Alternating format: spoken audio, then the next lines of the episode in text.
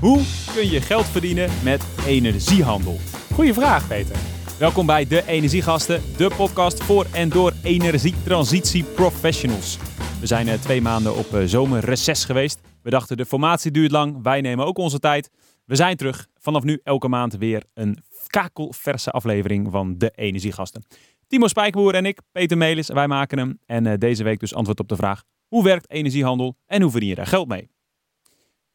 Om daarmee te beginnen, zometeen hebben we twee gasten, een meteoroloog en iemand die een energiehandelsplatform heeft opgericht. Maar om eerst de basis te begrijpen, heb ik Timo aan het werk gezet in de vakantie met wat huiswerk, om namelijk dat al uit te pluizen. Dus Timo, de eerste vraag voor jou is natuurlijk logisch. Hoe werkt dat, energiehandel? Ja, het is eigenlijk uh, relatief eenvoudig. Jij en ik kunnen energie met elkaar verhandelen. Dus ik kan bijvoorbeeld zeggen, Peter, je krijgt van mij uh, morgen tussen 9 en kwart over 9, krijg je van mij 10.000 kilowattuur. Mhm. Dan spreken we een prijs vooraf.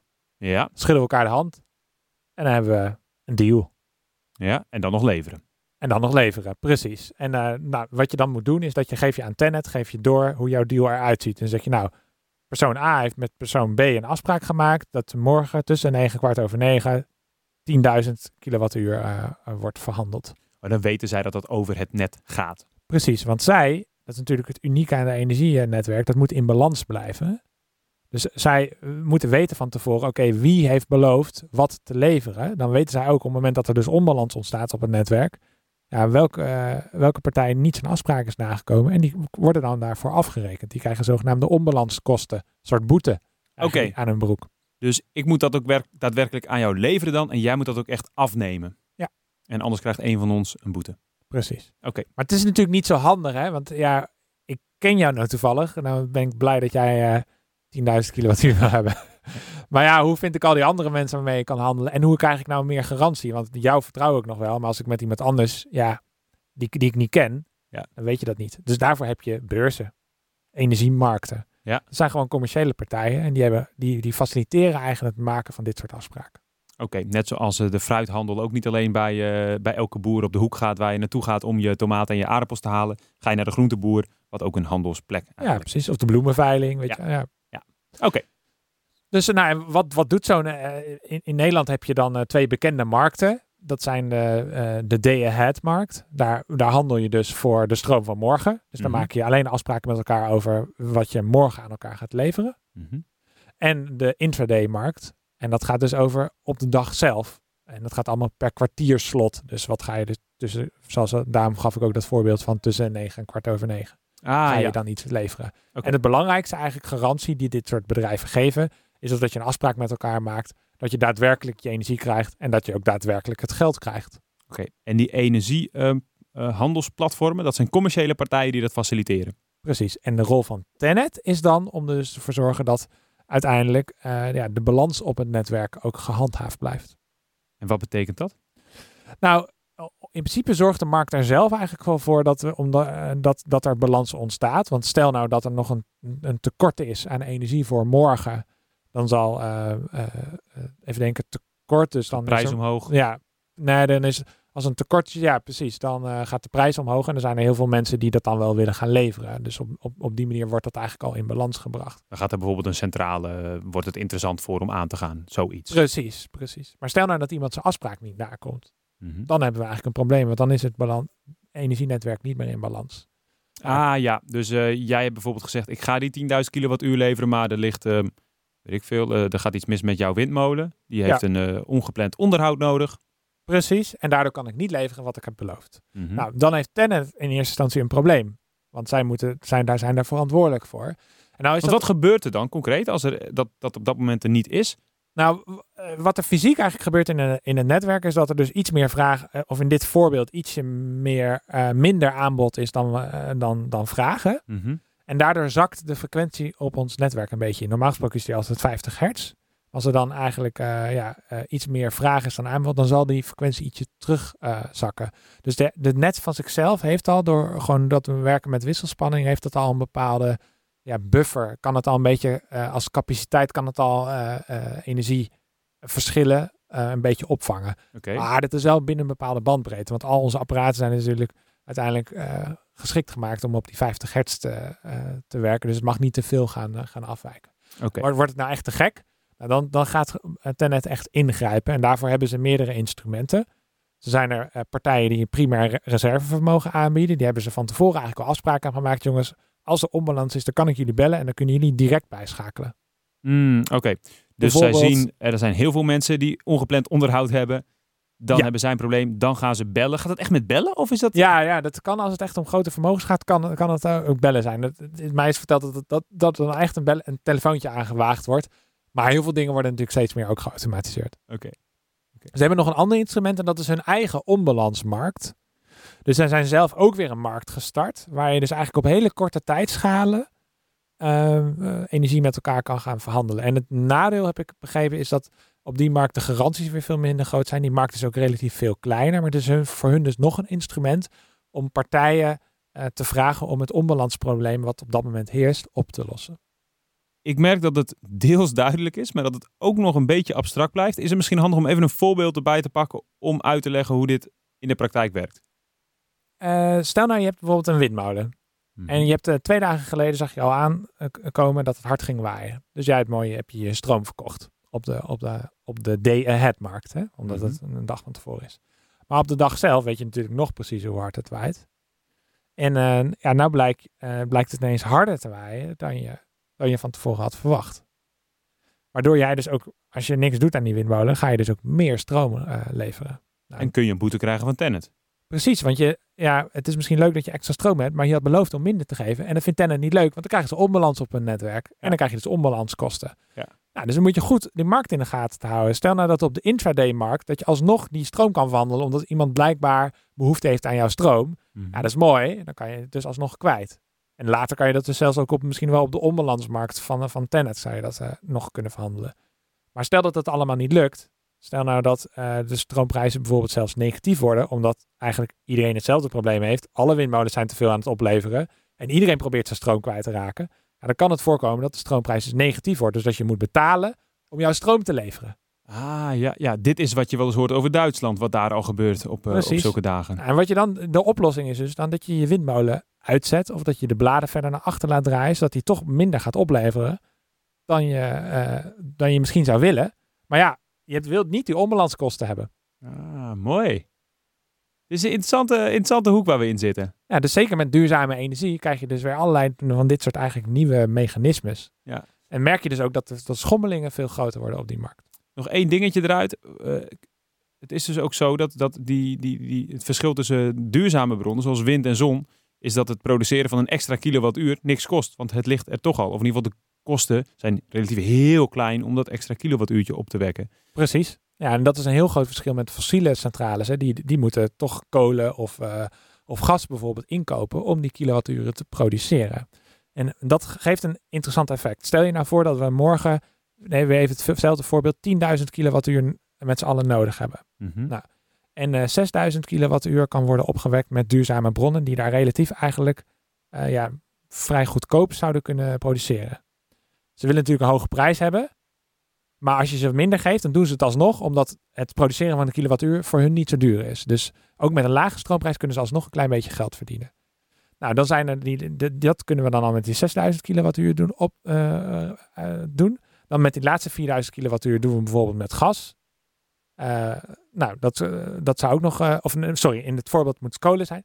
Eh, met kolen, het kan ook nog relatief eh, goedkoop. En gas is eigenlijk best wel duur. Maar stel nou dat, we het helemaal, dat het ons helemaal lukt om het met kolen en duurzame energie te doen. Ja. Dan blijft die gascentrale blijft uitstaan. Mm. Want die kolenpartij zegt, die, ik kan het bijvoorbeeld wel tegen eh, 35 euro per megawattuur. Die Ja. duurzame energiebronnen gaan sowieso daar ook in mee. Want die, die zijn blij met elke eh, euro die ze maken, want het kost hen toch niks om die kilowatturen te produceren. Maar die gascentrale zegt, ja, voor 35 euro, dan ga ik verlies maken om dat te maken. Dus die, die doet niet mee. Ah, dit is de discussie dat de vraag opkomt. In de zomer hebben we bijvoorbeeld veel aanbod. En in de herfstdagen als het nog zonnig is en ook waait. Van duurzame bronnen. Maar in de winter, wat doe je voor die paar dagen dat je die gascentrale wel nodig hebt. Maar dat die dus zijn kosten er niet uitkrijgt. Eh, hoe, hoe ga je daarmee om? Dan wordt bijna zo'n gascentrale een soort publiek goed. Wat de overheid zou moeten hebben om ervoor te kunnen zorgen dat wij in de winter ook onze laptop kunnen hebben draaien. Nou, dit is wel precies de lobby vanuit de, vanuit de gascentrale die je nu vertelt. Ja, hè? Hmm. Ja. Oké, alleen er zijn nieuwe ontwikkelingen die hier ook een tegengeluid in vormen, gelukkig. Eh, en dat zijn bijvoorbeeld, ehm, ja, dat zijn dan slimme nieuwe softwareoplossingen vaak. om dat aan elkaar te koppelen. Hè? Ja, dus, dus eigenlijk het effect wat ik, wat ik nu vertel is, is dat, de, dat de energieprijs eigenlijk door de duurzame energiebronnen steeds lager wordt. Uh, wat jij volgens mij ook nog bedoelt is, de, is, die, is die onbalans. Want die, die gascentrale wordt dus niet meer zoveel gebruikt op het moment dat hun stroom gewoon te duur is. Ja. Maar gascentrales worden ook vaak gebruikt om onbalansproblemen op te lossen, omdat ze snel opgeschakeld kunnen worden. Oh ja, ja. ja. En, en het mooie is dat je door het, door het flexibiliteit met elkaar te schakelen, bijvoorbeeld vanuit elektrische auto's of koelcellen, dat je ook daarmee onbalansproblemen kan oplossen. Omdat je kan zeggen, nou, ik, ik verbruik mijn energie wel even later. Of ik gebruik alle accu's in mijn elektrische auto om eventjes wat energie aan het netwerk toe te voegen. Ja. En, en dat zijn de slimme oplossingen die die, die onbalansproblemen die Tenet krijgt, kunnen op, ja, die kunnen op, dat, dat kunnen zij oplossen. En die gaan wij daarmee eigenlijk concurreren met ook met gascentrales die ook die onbalansproblemen kunnen oplossen. Ja, precies. Ja. Mooi, dus dat, uh, ja, mooie ontwikkeling. Uh, daar bijvoorbeeld Van de Bron samen met uh, eh, IBM een, een pilot in zitten, geloof ik, op dit moment. Ja, die koppelen dus elektrische auto's aan elkaar. Senval is eerder ook al een keer bij ons in de uitzending geweest. Die doen dat dus met koelcellen van boeren, die dus grote ja, vriescellen hebben. Ja, ja. En ook in die hoek ook nog leuk nieuws. afgelopen week, of in ieder geval deze maand september, werd duidelijk dat Simpower, een bedrijf dat ook op de primaire reservevermogenmarkt zit, um, die hebben een investering van 1 miljoen opgehaald om hun business verder uit te breiden. Uh, die zit in het Rockstart uh, Smart Energy programma. En wat, wat, wat, wat doen die dan precies? Ja, onder andere tuinders uh, ah, en, ja. en zulke soort bedrijven die dus inderdaad... Um... Ja, die hebben natuurlijk ook flexibiliteit te kunnen zeggen van nou, ik heb nu iets meer, kan de energie, ik heb hem nu nodig, maar kan er ook wel iets later krijgen. Precies. En op die manier kan je dus ja, geld verdienen en het onbalansprobleem oplossen.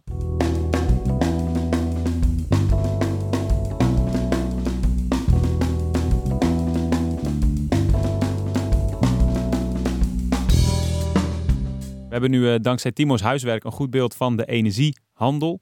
Hoe zitten die markten in elkaar? Wat gebeurt daar? En het leuke is, is dat door de opkomst van duurzame energiebronnen er ook heel veel beweging is in die sector. En een grote ontwikkeling is dat de energiehandel volatieler wordt. Er gebeurt meer, meer pieken, meer dalen.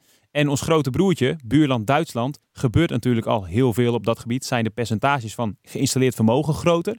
En gebeurt daar op dat vlak dus ja ook meer in de energiehandel. Wij hebben een lijntje gelegd met een man, een Nederlandse man die in Bremen werkt. En hij werkt daarbij een energiebedrijf als meteoroloog. Best wel bijzonder, want dat betekent dus dat hoe meer informatie jij als energiehandelaar hebt, hoe beter je ook handel kan drijven. En daardoor zit hij daar als meteoroloog. Jarno Schipper heet hij.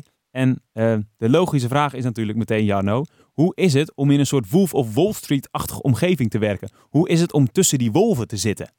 Um, mijn, mijn opgave is echt om de, de wolven van Wall Street als het ware te bedienen met informatie.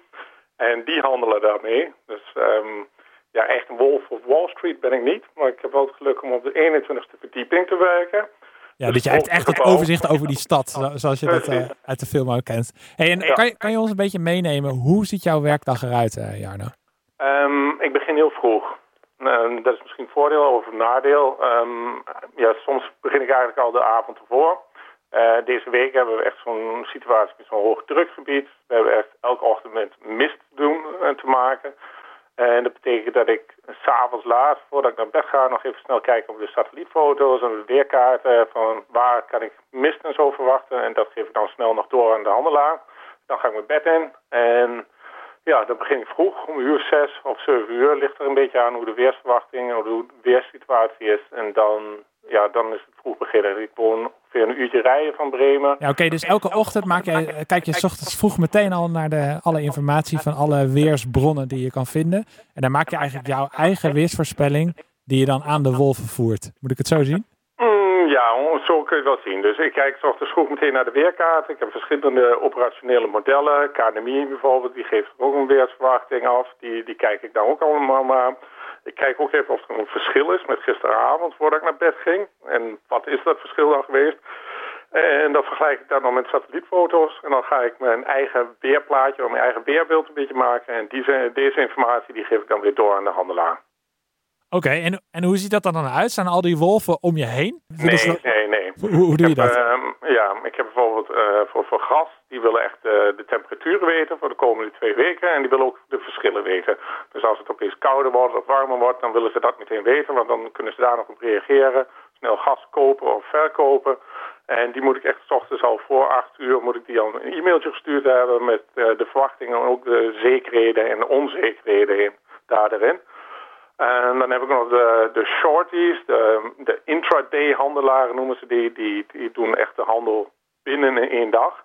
En die willen bijvoorbeeld weten van ja, hoe is het met mist? Um, kunnen wij met veel zonnestroom uh, rekenen, ja of nee? Um, dat zijn allemaal dingen die, die snel willen weten. Kan je nog zo'n zo moment herinneren dat jullie echt succesvol waren dankzij de informatie die jij verzameld had? Dat was eigenlijk al de eerste week. Um, dat was in, in, in, uh, Meteen de, de eerste week dat je aan de slag was? Ja, precies. Dan meteen een onderscheid kunnen maken. uh, dat was in de binnenkomen, ja. Ja, toen hadden we, s'nachts was er 5 centimeter sneeuw gevallen. Dus alle zonnepanelen die waren vol met sneeuw. En de volgende dag zou het uh, lekker zonnig worden. Dus de verwachting was dat we veel zonnestroom zouden krijgen. Maar omdat die sneeuw erop lag, uh, ja, toen gebeurde dat dus niet. Uh, die informatie die kon ik al heel snel oppikken. Ik wist dat het gesneeuw, gesneeuwd had, dus dat is ook niet zo moeilijk. En dus ik kon die handelaar al zeggen, jongens, oppassen morgenochtend, want dit en dit gaat gebeuren. En dus uh, zie je dat in één keer de prijs dan ontzettend in die hoogte gaat. Maar als jij dan de posities al van tevoren geopend hebt, dus dan al goedkope energie gekocht hebt, dan, ja, dan maak je je winst. Want, want kan je me dat deel even, even precies uitleggen? Want dat is nog niet helemaal duidelijk. Want okay, jij, ja, iedereen denkt dat, dat, dat de zonnestroom gaat komen, maar jij weet, er ligt sneeuw op de panelen. En dan? Precies. Nou, dat betekent dus dat er minder energie beschikbaar is. Dat betekent ook dat de prijs dan omhoog gaat. Ja? Maar als de, andere, de, de hele markt dat probleem nog niet ziet, en jij al wel, dan kun jij goedkoper nog even je energie inkopen. Dan koop je misschien iets meer. En als de markt het ook in de gaten heeft, dan verkoop jij die energie weer aan de andere voor een hogere prijs. Dat wow. verschil dus in kopen en verkopen, dat is de winst of de omzet die je pakt. En puur omdat jij wist dat er sneeuw op de panelen lag. Precies, nou dat is één voorbeeld. Andere voorbeelden zijn nu bijvoorbeeld die mist. Uh, daar zijn de modellen echt waardeloos in. Die, die zeggen van ja, er is wel wat mist, maar die zeggen niet hoeveel mist. Die zeggen ook niet tot hoe lang die mist daar blijft hangen. Die zeggen ook niet precies waar die mist is. Dus dan is het echt zaak om bijvoorbeeld s'nachts, als het donker wordt, um, dan heel snel op de, op de satellietfoto's te kijken en dan al de, posities te openen. Dan kun je zeggen, nou in het zuiden van Duitsland hebben we de meeste zonnepanelen staan. Jongens, ik zie het nu al op de satelliet, daar is heel veel mist. De modellen hebben dat nog niet in de gaten. Dus dan doen we hetzelfde verhaaltje nog een keer. We kopen heel goedkoop energie in de nacht nog. En okay. dit verkopen we gewoon de volgende ochtend. Ja, nee, dat is helemaal duidelijk. Dus jij moet eigenlijk super slim met je modellen omgaan. En met die informatie kan je dan weer je, je traders voeden. En daarmee dus het verschil maken op de energiemarkt. Precies. En wat voor, wat voor verschillen moeten we dan aan denken? Is dat, uh, wat, wat zijn de grootste prijsverschillen op de markt? Um, nou ja, als je een 1 megawattuur kost je ongeveer 30, 35 euro. Als je het heel goedkoop kunt kopen, omdat er heel veel energie uh, voorhanden is, dan kan zelfs de prijs nog een keer negatief worden. Dus uh, hoeveel winst je pakt, dat hangt echt helemaal van het volume af wat je moet kopen of verkopen op dat moment. Ja, precies. Zo'n uh, zo gevalletje met sneeuw, daar, daar moet je echt aan een meerdere 10.000 euro winst moet je dan denken. Wauw, dat is een goede sneeuwbonus die je daar gepakt hebt in je eerste week, Jarno. ja, dat was van een leuke, binnenkomen. Dus. nou, dat was de andere kant op, dus dat je iets meer verwacht. Dus dan heb je echt op één model alles uh, vastgelegd. En ja, dan komt het toch niet helemaal uit. Uh, we hebben ook vaak nog wel problemen met de, de, de, de frontwochen, zo noemen ze dat. De, de, de week, volgende week bijvoorbeeld. Daar staat nu al een prijs voor vast. En dan, ja, dan gaat het erom van, wordt die prijs lager of hoger? En dan gaat het echt om, oké, okay, hoeveel wind krijgen we volgende week? En met welke zekerheid krijg je die wind? Dus dat je daar ook een bepaalde waarde aan legt. Dus als je zegt, nou, 50% kans is dat we volgende week uh, 20 gigawatt of zo uh, op het net krijgen. Nou, als je dat al van tevoren weet, dan kun je daar ook het product meteen een waarde aan geven en kopen of verkopen. Helder. Als, -hmm. als meteoroloog uh, in de energiehandel, werkt jij ook voor, krijg jij ook echt bonussen als jij het goed doet of minder goed doet? Werkt dat ook zo voor jou? Ja, dat werkt wel zo, ja. En op een goede dag, waar hebben we het dan over? uh, nou, ik krijg niet een dagelijks of een week dus op basis. Dus aan het eind van het jaar wordt er snel gekeken van ja, hoeveel heeft hij opgeleverd. Dan krijg je een, uh, een leuk procentje krijg je daarvoor. Maar is dat de bedragen, ik merk dat je een beetje terughoudend bent, dat is oké. Okay. Maar om een idee te krijgen, is het zeg maar, um, Is het zeg maar, een verdubbelaar van jouw normale inkomen of is het minder? Nee, nee, nee, nee. Zo, zo, zo goed is het niet hoor. Dus, Oh, dus het is niet echt zeg maar Leonardo DiCaprio-stijl. Nee, dat, dat hebben we ook helemaal niet. Geen een van mijn collega's heeft dat. Dus eh, je, je krijgt gewoon een, eh, een, een bedrag, moet je aan denken. En eh, ik heb gewoon een maandelijks eh, loon heb ik. En eh, daar komt nog eh, ja, een leuk, leuk bedragje bij op. Je van die bisbonus nog even een lekkere Duitse weizen halen. Makkelijk. Mhm. Precies, Ja. mooi. Ja. Janno Schipper, meteoroloog in de energiehandel. Dankjewel voor je toelichting en eh, succes daar eh, met de mist deze week. Goed, graag gedaan. Dank je wel. Hoi. Tot ziens.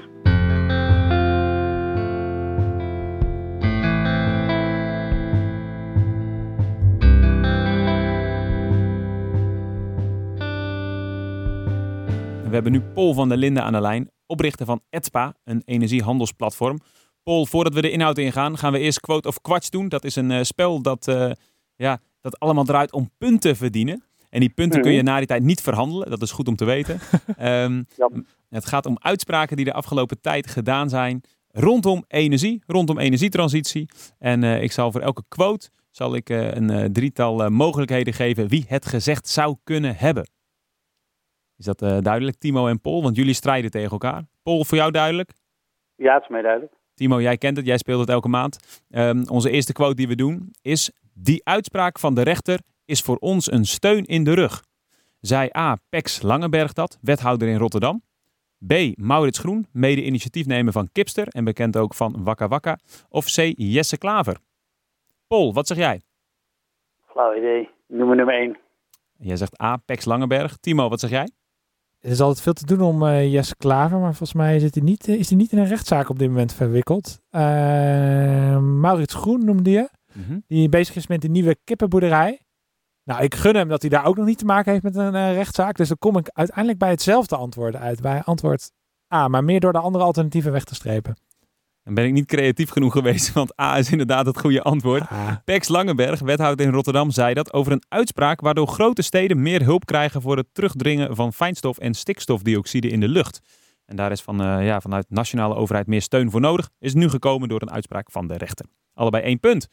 Paul, dat is een goede start. We gaan naar de tweede quote. Een klimaatorkest gaat pas echt swingen met een dirigent. Zij A. Jaap van Zweden dat, bekend dirigent over zijn nieuwe initiatief om middels een klimaatorkest bewustwording over klimaatontwrichting te bevorderen. Zij B. Doekle Terpstra dat, voorzitter van Uneto VNI, over de noodzaak van een klimaatminister. Of C. Marian Minnesma over haar rol binnen Urgenda. Timo, ik begin bij jou. Wat zeg jij? nou, wellicht wel eh Doekle Terpstra. B. Paul, wat zeg jij? Ik ga gewoon voor het hele crea- creatieve antwoord. Ja van Zweden. Dat is eh, niet goed. Eh, het was Doekle Terpstra. Dus eh, dat betekent dat Timo hier een punt krijgt. 2-1 voor Timo. En dat gaat over het eh, gasloos en circulaire, sa- circulaire samenleving waar hij over geïnterviewd werd. De vraag is hoe dan? Hij zegt daar moet een klimaatorkest zijn met een dirigent. Nou, is toch goed dat een werkgeversorganisatie dat nu aangeeft.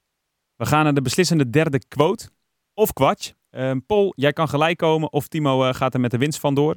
Ehm en die quote is... In Slochteren begon het met gas en in Slochteren stopt het ook. Zij A. Minister Kamp dat bij een eh stuurgroepoverleg wat hij deze maand had... nadat hij in december 2016 voor het laatst in Groningen was geweest. Zij B. Freek de Jonge dat, die zich eh, sterk maakt voor de, voor de Groningers. Of C. Tandarts Wilte Barels uit Helm, vlakbij Slochteren. Paul, ik begin bij jou. A, B of C? Nou, volgens mij wil Kamp niet stoppen met gas per se. Anders hadden we dat wel eerder geprobeerd. Ehm Freek die Is u wel voor de hand liggen ten opzichte van de tandarts. maar ik had net ook al ja van Zweden, dus ik ga toch voor de tandarts. Mooi, jij gaat voor Tandarts Wilte Barels. Timo, wat zeg jij? Ja, ik denk Freek de Jonge, die volgens mij woont hij ook in Groningen. Dus ik kan me goed voorstellen dat hij zich hard maakt voor de Groningers. Dat zou je denken, dit is niet waar. Het gaat om de tandarts Wilte Barels. Het, eh, het is een eh, tandarts uit Helm. En Timo, dit heeft met jouw eigen business te oh maken. nee, ja, Wilte. ja, die ken ik. Het is eh, de eerste dorpsmolen die gerealiseerd wordt in Groningen. Ja, Helm ligt naast Slochteren. Timo, jij weet er alles van. Daar wordt een, een molen van EAZ Wind neergezet. klopt. We hebben voor het eerst een, een, kleine windmolen geplaatst die dus collectief gefinancierd is. En die dus ook energie oplevert voor het dorp. Mooi dat dat op de gasbel van Slochteren staat. Dat is toch Ja, fantastisch. Dat is wel een mooie symbolische actie. Betere plek voor zo'n eerste dorpsmolen kan je niet hebben. Het is 2-2 geworden in Quote of Quatsch. Paul, we gaan de inhoud in.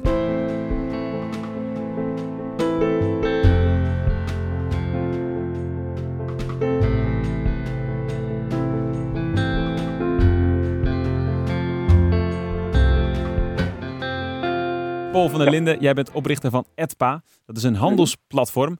Paul, eerste vraag aan jou is: wa- wat is er uniek aan jullie handelsplatform Edpa? Nou, het unieke aan EDPA is dat wij de settlement fysiek en financieel eh, veel simpeler hebben gemaakt en direct geregeld hebben. Met fysiek bedoel jij de kilowatturen die ook daadwerkelijk geleverd worden. En met financieel bedoel je de betaling van de verkoper aan de koper. Dus degene die wat gekocht heeft moet betalen en de verkoper ontvangt het. En met energie is het, of met elektriciteit is het natuurlijk altijd wel het geval. Het moet wel eh, geleverd worden, maar het moet ook afgenomen worden. En, en hoe was dat dan vroeger en hoe is het nu? Nou, de huidige beurzen werken met name met clearingbanken. Dus dat betekent dat je een bank in dienst moet nemen eh, die daar gewoon heel veel fees per jaar voor vraagt. En wij eh, werken met een payment service provider die zorgt dat het geld van A naar B gaat. En die bank, die, die ouderwetse bank eh, waarschijnlijk, zorgt voor hele hoge kosten, denk ik. Wat zijn die kosten ongeveer als als ik nu op een bestaand handelsplatform zoals de Apex zou willen handelen?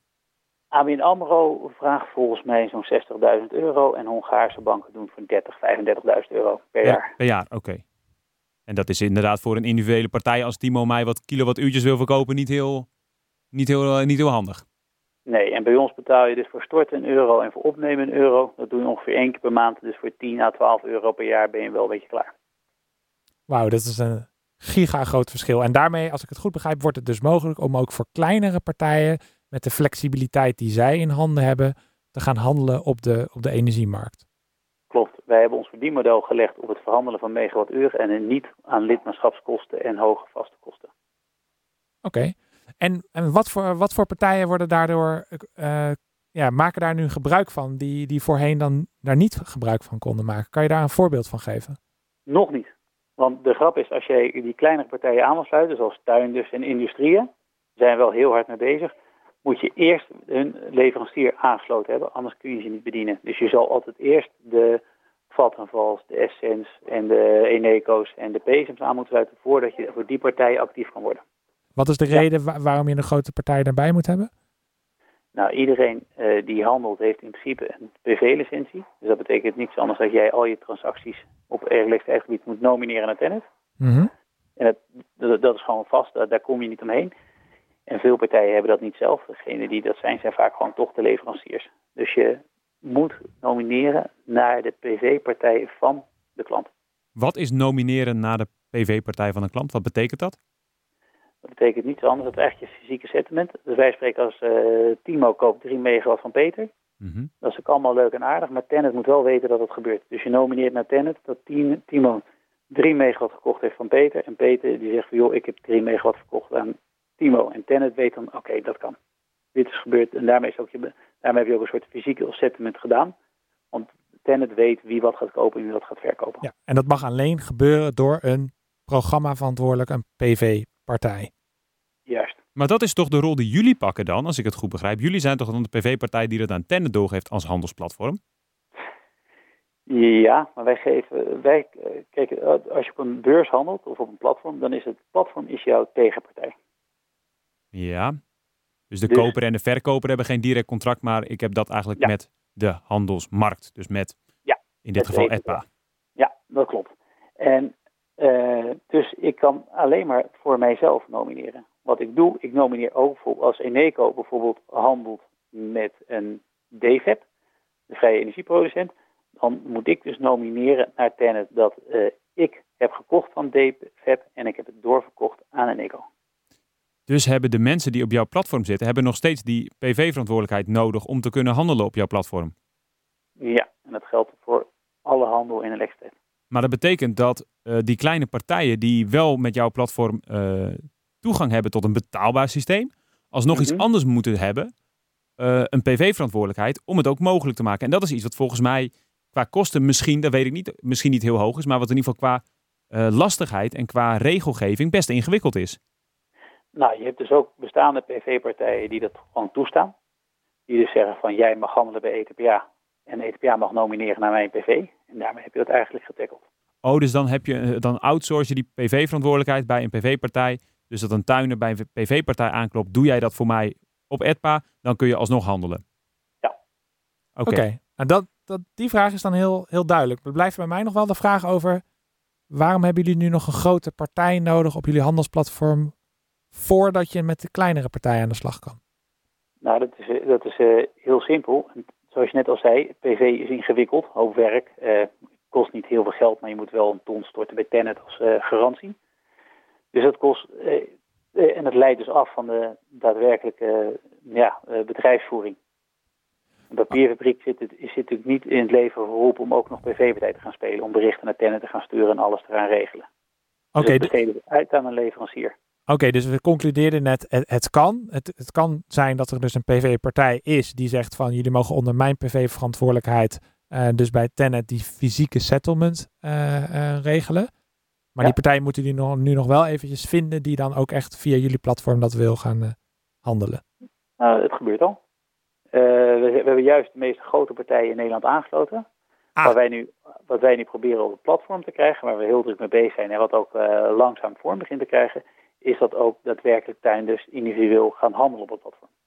Oké, dus de grote partijen die die PV-verantwoordelijkheid hebben, die hebben jullie nu. En daarmee uh, is, het, is het dus nu ook mogelijk voor die kleinere partijen om mee te gaan doen op jullie platform? Ja. Alleen daar maar, zit nog die, die drempel om ook daadwerkelijk dat te gaan doen uit zichzelf. Ja. ja, en zij zullen dus ook toestemming moeten vragen aan hun PV-partij dat ze dit gaan doen. Juist. Oké best, best, een, eh, best een drempel om dan voor zo'n partij dat te gaan doen. Ik kan me voorstellen dat daar misschien ook wel nieuwe bedrijven ontstaan die juist die tuin dus langs gaan om gewoon te zeggen, doe dat via mij, dan zorg ik voor jou weer dat dat bij ETPA allemaal geregeld wordt. Kan dat? Gebeurt dat al? Ja, dat, uh, dat klopt. Er is één partij die dat gaat doen. En daarnaast is het ook, dat heeft ook uh, Agro Energie gezegd op de lancering van ETPA, dat zij het gewoon mogelijk willen maken voor hun tuin. Dus dat zij bij ons kunnen gaan handelen. En die pilot die loopt nu ook. Hmm, Oké. Ah, En hoe lang, is, hoe lang bestaat EDPA nu dan? Want het klinkt alsof het inderdaad nu nog echt wel in de kinderschoenen staat, maar dat er waanzinnig veel potentie is. Ja, nou, we, we, we bestaan al eigenlijk sinds uh, nou, begin 2015. En we zijn echt live gaan. Dat echt uh, vonden dat er gehandeld kon worden, was uh, begin dit jaar. En qua aantallen, hoeveel wordt daar nu dan verhandeld op een gemiddelde dag? Op, dit, op deze, de, op de gemiddelde dag op nu is nu heel laag. Maar we zijn nu bezig met een uh, eindoffensief, met een speciale aanbieding voor uh, Q4 van dit jaar. Om het dus aantrekkelijk te maken voor alle grote partijen in ieder geval om veel met elkaar te gaan handelen. En om die manier ook te laten zien uh, dat het kan. En we merken ook dat heel veel partijen er aan toe zijn om wat te gaan doen. Dus nou ja, ik hoop in ieder geval dat over een maand dat, dat, dat ik zou kunnen vertellen dat dus de liquiditeit er gekomen is die we ook voor ogen hadden. Ja, dat klinkt goed. Um, even om wat meer nog gevoel te krijgen hè, voor hoeveel nou die flexibiliteit eigenlijk waard is. Want dat is eigenlijk de belofte die je maakt. Te zeggen, ja, kleinere partijen kunnen ook met hun flexibiliteit, kunnen dan via ons platform op een makkelijke manier dat in gaan zetten en gaan verhandelen. Ja. Eh, eh, ik dacht, als we nou eens eh, gewoon eventjes als, als, een voorbeeldje, als we alle wasmachines in Nederland zouden uitrusten met een apparaatje waarmee we ze kunnen eh, ja, instellen van nou, je, je wil de was hebben, uh, over zes uur klaar hebben, maar de komende, komende tijd mogen wij kiezen wanneer we die wasmachines aanzetten. Ik heb eens even naar wat getallen zitten kijken. En dan praat je over ongeveer 1500 megawattuur, wat die wasmachines allemaal uh, verbruiken. En wat je dan in de komende, nou, laten we zeggen even 24 uur, ergens moet die was gebeuren. En, en moet dat energieverbruiker zijn, maar dat is dus een bepaalde flexibiliteit. Ja. Uh, hoeveel ja, hoeveel uh, geld kunnen we daarmee verdienen door die flexibiliteit in te gaan zetten via zo'n platform als dat van jullie? Ja, ik heb deze vraag al eerder gehad, ook al helemaal in 2015. Voor een Duitse partij heb ik wel eens nagekeken. En eigenlijk is het heel weinig. En dat, dat, dat voor, zet... voor alle wasmachines van Nederland is het nog steeds heel weinig? Ja, dat is nog steeds heel weinig, ben ik bang. En, en, en waar, wat voor schaalgroottes moeten we dan gaan kijken? Nou ja, kijk, om, om, om een idee te geven, 1500 megawattuur op dagbasis uh, klinkt natuurlijk uh, heel wat. Maar per saldo valt het eigenlijk best wel mee. Want als je nagaat dat we in de piek, nou afhankelijk van het seizoen, tussen de 15.000 à 18.000 megawatt zitten. Dan als we die uh, nou, 1500 door, dat zie je over de hele dag uitsmeren. Mhm. Dus Ja. per uur is het niet gek veel eh megawatten. Precies. Een capaciteit is het een capaciteit van, van iets meer dan 60 megawatt. Terwijl we de, in de piek al 18.000 doen. Ja. Dus het geeft wel aan, het is niet zo eh, heel veel. En dan moet je het ook nog eens delen over, eh, nou je hebt nou, ruim eh, 7 miljoen, bijna 8 miljoen huishoudens. Je moet ook nog delen met heel veel mensen. Ja. Dus er blijft gewoon niet zoveel over. Nee. maar, maar toch even om gevoel te krijgen voor, de, voor, voor, voor hoe je dat dan berekent. Want, want op welke manier kan je nou geld verdienen met flexibiliteit? Het gaat, dan gaat het vooral denk ik om de prijsverschillen, toch? Dat je het, de Ja. energie koopt op het moment dat die dus ook goedkoop is. Ja, als je, dus, want, want je moet, kijk, normaal gesproken betaalt een huishouden als hij consumeert, betaalt hij 22 cent per eh, kilowattuur. Hè? Dat is ongeveer de, de prijs. Ja. Maar dat is inclusief belastingen. Dus laten we zeggen dat hij ongeveer 7 cent per kilowattuur betaalt. Ja. Nou, dat, eh, dat, dat omgerekend naar megawattuur is dat 70 euro per megawattuur. Ja. Nou, dat is eh, op zich is dat een vrij forse prijs. Die dus huishouden betaalt. Als de APX zo gemiddeld in een jaar rond de 40 ligt, betalen huishoudens het eigenlijk als je het, eh, het, is, het is een vergelijking die je eigenlijk niet kan maken hoor, maar daar ligt er wel gewoon ruim 30 euro boven. Ja. Nou, dat betaal je normaal. Dus de besparing gaat natuurlijk, je wil dus goedkoper inkopen dan die 70 euro. Ja. Want dan, dan bespaar je pas. Ja, precies. Nou ja, goed. eh, als je een eh, 1500 eh, megawattuur per dag doet, nou, eh 365 dagen per jaar, en laten we even 400 dagen per jaar, dan zit je op eh 600.000 megawattuur, hè? Ja. Zo even, even, even grof eh, is dat wel, wel handig. Ja. Ehm, nou, laten we daar eens, eh, laten we zeggen dat, dat, dat het, eh, om, om het makkelijk te houden, laten we zeggen dat we 100 euro per megawattuur besparen, dus we kopen alles voor min 30. En Ja. we maken het echt even gewoon gelijk spectaculair. Ja. Dus, dus, kijk, dan krijgen we dus, eh, krijgen we 600.000 megawattuur keer 100. Ja. Dat is eh 6 miljoen, of eh 60 miljoen. Ja. Eh, Ik zit ondertussen met je mee te tikken hoor. Ik zit nog even naar de Ja? te kijken. Ja, 60 miljoen inderdaad. Ja, 60 miljoen. Nou, dat moet je dan met een kleine, 800, eh, kleine 8 miljoen huishoudens moet je dat eh, verrekenen. Dat is nog geen tientje per huishouden op jaarbasis. Dan zit je dus nog, nog, nog in de euro's per maand. En dan zit je ook nog eens op het grootste verschil wat je zo ongeveer ziet aan schommelingen. Ja, Ja. precies. En dan ga je er nog van uit dat je dus altijd goed zit. Het kan Ja, ook een keer ja. gebeuren dat je nu echt moet gaan wassen en dat de prijs duur blijkt zijn. En dat je ook nog een keertje heel duur gaat zitten wassen. Want niemand garandeert je natuurlijk als je het vandaag wil wassen, dat je ook daadwerkelijk te lage prijs hebt. Want je zit op een gegeven moment te wachten, wachten, wachten en het blijkt gewoon een hele dure dag is. Zit je op een gegeven moment in plaats van 70, misschien voor 140 euro zit je te wassen. Ja. Dus, dan, nog- dus je ga je nog vanuit dat je het altijd tegen het lagere tarief hebt ingekocht. Precies, dus je dat moet ook nog eens een keertje heel slim zijn met, met die timing. En, en eigenlijk is dat natuurlijk waanzinnig moeilijk. En dat is waar iedereen elke dag mee bezig is. Als- je de markt kon voorspellen, ja, dan was het natuurlijk wel heel makkelijk allemaal. Eh, huishoudens is eigenlijk te kleine schaal, maar jij denkt echt veel meer aan, aan, aan tuinders en, en, en eh, industrieën die op deze manier hun flexibiliteit kunnen inzetten. Heb ik dat goed begrepen? Ja, absoluut. Kijk, als je kijkt naar een AXO, die zit al gauw boven de 300 megawatt aan opgesteld vermogen. Kijk, dan, dan opeens heb je het, eh, heb je het over een heel ander. En als, als je dat nou op een dag doet, dan zit je dus eh, bijna, naar, dan zit je dus al bijna op de 1000 megawattuur voor alleen AXO. Ja, en begrijp ik het ook goed dat- dat, je- dat je eigenlijk dus zegt van we moeten, want je hoort altijd heel veel hè, over huishoudens en particulieren en elektrische auto's. Maar dat het Ja. eigenlijk dus veel meer zin heeft om naar dit soort partijen te kijken. Om daar eerst maar eens de flexibiliteit te, te gaan zoeken. Dat we daar veel grotere stappen mee kunnen maken. Ja, het hangt natuurlijk wel een beetje van welk probleem je wilt oplossen. Als je het hebt over het intraday-markt, dus de schommelingen in productie, dus de volatiliteit die gebracht wordt door wind en zon, moet je inderdaad in mijn ogen eerst gaan kijken naar de tuinders en naar de industrieën. Want dat, dat, ja, er zit gewoon veel meer vermogen en die hebben ook allemaal energiemanagers in dienst. Dus dat is ook veel makkelijker dan, dan huishoudens.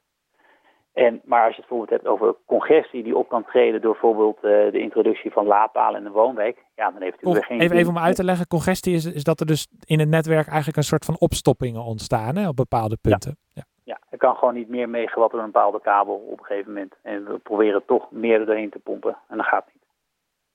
Dus op die lokale schaal, dan zou het wel zinvol kunnen zijn om te kijken naar, eh, naar meer particuliere oplossingen, zeg je. Ja, en er zit ook een ander verdienmodel. Want een stedin, als hij natuurlijk een probleem heeft in een woonwijk, in principe eh, in het huidige model, moeten zij gaan graven en een nieuwe kabel gaan leggen. Ja. Maar dan moet je vergunningen aanvragen, dat duurt jaren en dan moet je gaan graven. En dat, dat kost dus ontzettend veel geld. Terwijl je bij spreken alleen maar congestie hebt op momenten dat er heel veel zon is, omdat er dan heel veel zonnepanelen op de daak liggen. Dan zou het wel als en mensen op vakantie zijn, dan zou het misschien maar een paar weken per jaar kunnen zijn dat je echt problemen hebt. En dan is versteding, eh, gaat het dan gewoon al in de, nou, die kosten die lopen enorm hard op. En dan zou je dus in een straat, dan zou je dus inderdaad met een paar wasmachines misschien wat kunnen doen. Oké, dat begrijp ik. Maar speelt jullie handelsplatform Etpa daar dan ook nog een rol in, in het oplossen van dat soort problemen? Voor lokale congestie? Uh, nou, wel op het middenspanningsniveau. Op het uh, laagspanningsniveau niet direct. Dat zou wel kunnen, maar dan zou toch iemand het uh, als een soort aggregator al die orders moeten verzamelen. Kijk, wij, wij vragen wel een maandfee, maar dat is 150 euro. Nou ja, goed, als alle wasmachines, uh, als je bij, van individuele wasmachine een, paar euro per maand kan verdienen, of nog niet eens, dan is eigenlijk 150 euro natuurlijk al niet meer, ja, daar hoeven wij al niet over na te denken om daar aan te gaan bellen. Dan vragen ze mee bij de anderen. Maar jij noemt wel een woord dat me triggert. En dat ligt volgens mij, daar liggen ook veel kansen. Aggregator, als jij op een slimme manier de juiste capaciteit bij elkaar kan brengen. Of op lokaal niveau of op industrieniveau. Daar zitten mogelijkheden, hè? Ja, Mooi. absoluut. Mooi. Als laatste misschien nog even een, ja. een blik in de toekomst. Uh, hoe, hoe zie jij de toekomst van het uh, handelen in energie? Ja, dat is eigenlijk wat je ziet. Er gebeurt er nog vrij veel uh, handmatig. Uh, dat wordt wel steeds meer algoritmes. Maar zelf kom ik uit de, uit de optiehandel, dus ik ben nog niet echt onder de indruk van de mate van uh, automatisering. Want in principe, Timo, je hebt, je hebt die windmolen neergezet hè, in Groningen op, die, uh, op, de, op, de, op de gasbel. Ja. En nou ja, het is natuurlijk vrij simpel. Je moet de dag van tevoren moet je aangeven wat gaan we produceren met die molen. En de, in dit geval, dat klopt. Bij de grote molen, in dit geval is een hele kleine molen, ander verhaal. Maar ik ben het met je eens, voor grote molens moet je dat aangeven, ja? Ja, maar grote molens moet je het aangeven. Nou ja, in principe is dus dan de intraday is natuurlijk ook niet zo heel erg moeilijk, want je hebt uh, nou ja, uh, genomineerd en je hebt laten weten aan Tennet hoeveel je gaat produceren. En uh, je kijkt naar je meetdata en je ziet dat je vanaf wijkt. Ja. En dat verschil moet je kopen of verkopen om in balans te blijven. Maar ja, als je gezegd hebt van ik ga vijf produceren en ik produceert er maar vier, betekent dat je één megawatt moet kopen. Dat betekent niks anders dat het systeem één kooporde voor één megawatt moet sturen. Oftewel, dat kunnen we automatiseren. Daar wil je naartoe volgens mij. Ja, volledig. Het, het, het kan volledig geautomatiseerd systeem worden. En dat zou je ook weer kunnen koppelen aan koelcellen. En mijn molen waar niet hard genoeg. Koelcel die zegt, nou, je kan Precies. nog wel megawatt meer consumeren. Dus ik leg hem vast in tegen een koopprijs. En dan uh, vinden het elkaar. En dan, heb je, dan, komt, dan hoeft geen menselijke interactie meer te zijn om dit soort uh, zaken voor elkaar te krijgen. Dus we gaan naar een volledig systeem wat gewoon op elkaar ingrijpt op het moment dat er meer of uh, minder stroom is. Mooi. Paul van der Linden, oprichter van Edpa, dankjewel voor je toelichting. Um, mocht je nu uh, denken, ik wil uh, handelen op Edpa, website edpa.nl, zeg ik dat goed? Ja, heel goed. En dan, uh, of mocht je kansen zien om als aggregator iets te gaan doen, dan kun je via dat platform ook aan de slag. Paul, succes met de, met de uitrol ervan en we houden je in de gaten. Ja, nou mooi.